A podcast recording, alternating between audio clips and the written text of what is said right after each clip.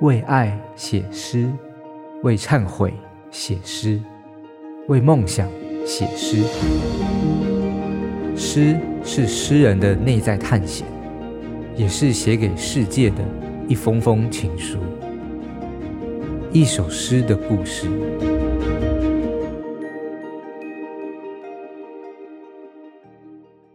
大家好，我是沈嘉月。我今天要分享的是我写的一首诗，叫做《知道老婆怀孕时告诉自己》这首诗的故事。在二零二二年的春天，我得到了一个孩子。夏天的时候，他离开了。那个春天，我常常想着人生的下一个阶段，比如成为父亲以前，我得做哪些准备。嗯，我要如何背负教养的责任，甚至我的工作要怎么选择，还有安排等等。所以在老婆怀孕的时候，我就写了一首诗来纪念当下的心情。那时我天真的以为说，自己再过不久就要进入下一个阶段了，我会跟孩子面对面相处，学习怎么陪伴他，甚至是教育一个新的生命。我会与他一起进行一场像是社会实验的整个相处的过程，让他知道说社会是怎么被推动的，然后他要怎么样产生自己的价值，他的核心会是什么？那我也希望可以发掘他的感性，因为我觉得人最重要的应该是感性，透过认识自己的感性来认识自我，他才能够发展自己的独特的观点跟。他所认识的世界去相互连接，当时并不知道说见到孩子的第一面也会是最后一面，但是我觉得那一段跟孩子的缘分，应该还是从知道太太怀孕的时候就开始。也就是说，一旦当我知道自己是父亲了，我应该就成为了一个父亲。那太太跟我都算是高龄，嗯，不只是实际年龄上的高龄啊。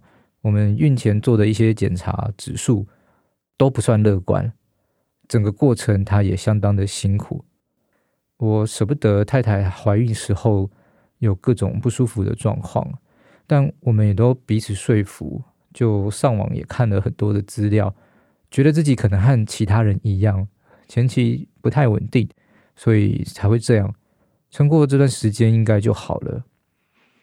那有某一次的急诊过后。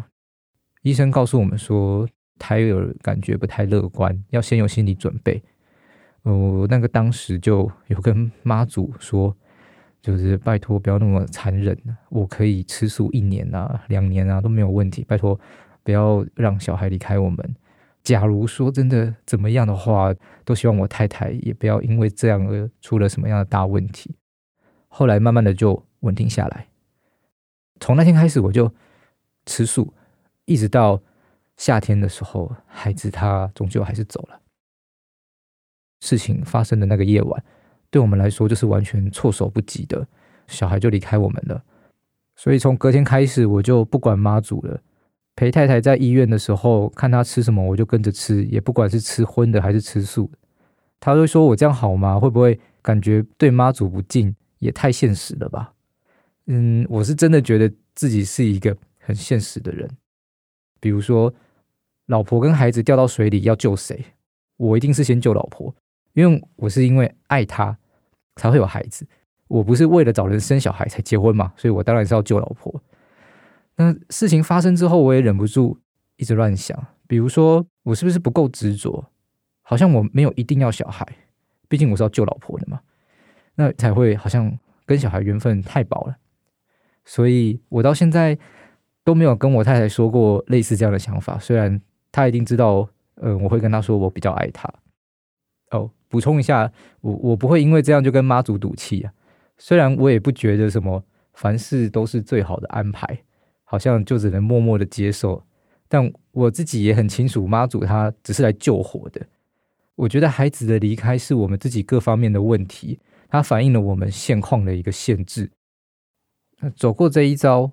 我觉得自己对这一切还是没有做好准备，所以我很害怕，当我成为父亲，我成为孩子眼中的大人的时候，会让他们失望，也害怕他们会因此受到一些伤害，像我会记得一些小时候不是很愉快的经验一样。所以到现在，我真的也不敢说自己是不是想要小孩，好像可以有，也可以没有。但到现在，我们又开始看医生，继续认真的备孕，为了不要让太太有觉得遗憾。所以我觉得做人真的很不容易。你不论是真的要把人做出来，还是不负他人跟社会的期望，做一个符合大部分的人想象的一个社会的人。因为我知道自己永远不可能成为一个理想的父亲，或者是理想的大人。要解决理想跟现实的认知落差，大概会是我永恒的人生课题吧。最后跟大家分享这首诗，叫做。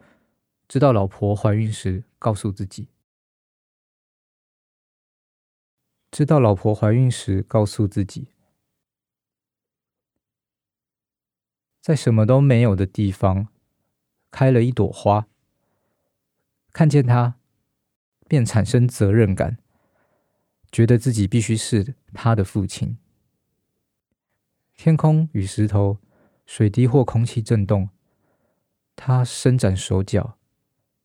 像遇到热水的一团面，不是很美丽的样子。光线无情降落在什么都没有的地方。尽管如此，景色并不荒芜，让人莫名安心。看不清楚，也不那么害怕。越是在意，越是不敢逗留。